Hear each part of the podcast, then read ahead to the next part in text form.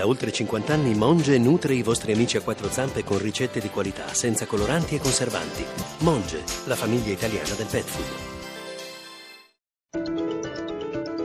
Radio 1 News Economy. 11.32, buongiorno, ben trovati da Luigi Massi, borse europee positive. Nel giorno del referendum in Gran Bretagna ci aggiorna sulla seduta Michela Coricelli dalla redazione di Milano. A te. Abbandonata la cautela di questa mattina, ora le borse corrono, scommettono ormai con forza sulla permanenza della Gran Bretagna nell'Unione. Sprint di Milano che guadagna il 2,45%, Francoforte più 2,14% come Parigi, Londra più 1,76% e anche Madrid più 1,35% in attesa, ricordiamo, del voto della Spagna domenica.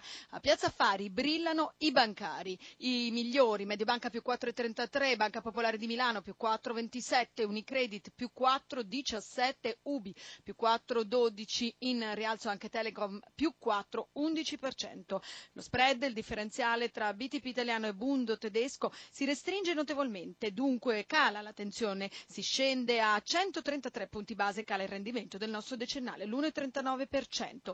L'euro intanto si rafforza e si avvicina a 1,14 dollaro, la sterlina invece proprio oggi è poco mossa. Linea allo studio. Grazie Coricelli, cambiamo argomento, parliamo di politiche energetiche, i derivati del greggio sono ancora indispensabili, questa è una delle conclusioni dell'Assemblea dell'Unione Petrolifera tenutasi ieri a Roma, un'occasione per parlare tra l'altro dei combustibili del futuro e dell'avvenire della mobilità. Anna Trebbi ha sentito il presidente di Nomisma Energia, Davide Tabarelli. Ma intanto la continuazione di quello che stiamo facendo adesso, perché un 90% si fa con autopropulsione endotermica, perciò tradizionale, con prodotti petroliferi. Poi si cerca di fare molto elettricità e ci sono cose di cui si parla un po' meno, come il GPL e il metano, che avranno un grande futuro. C'è un futuro anche per l'idrogeno? Sicuramente, i problemi sono i tempi, tantissime difficoltà, soprattutto nella distribuzione. Quanto insidia il settore l'arrivo dell'auto elettrica? Per il momento poco, perché l'auto elettrica a livello globale non arriva a un 0,7% di quota complessiva su un parco auto mondiale che è un miliardo quasi, anche a livello nazionale. Abbiamo 35 milioni di auto, quelle elettriche sono circa 5.000. Sulla bolletta energetica costa di più andare con i prodotti petroliferi o costa di più andare con l'elettrico? Ma costa di più andare con i petroliferi perché l'elettrico si fa molto con le rinnovabili, perciò solo questo aspetto è positivo per l'ambiente e anche per la bilancia, tuttavia si fa anche molto col gas, il gas non lo riusciamo a produrre qua da noi e dobbiamo importare. Se il settore dei prodotti petroliferi è destinato a contrarsi, che cosa ne faremo di quello che resta? Faremo carburanti sempre più sofisticati per dei motori più efficienti, più piccoli, più compressi, che faranno più strada con uh, un litro di benzina, si arriverà un giorno a 30 km con minore emissioni. Quindi di motori non potremo mai fare a meno. Le grandi distanze si fanno con i motori a scoppio, con la macchina o addirittura con l'aereo e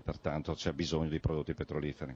11.35 crescono le imprese farmaceutiche made in Italy sia in termini di valore della produzione che in termini di volume delle esportazioni, come spiega il presidente di Farmindustria Massimo Scaccabarozzi nell'intervista di Gelso Minatesta.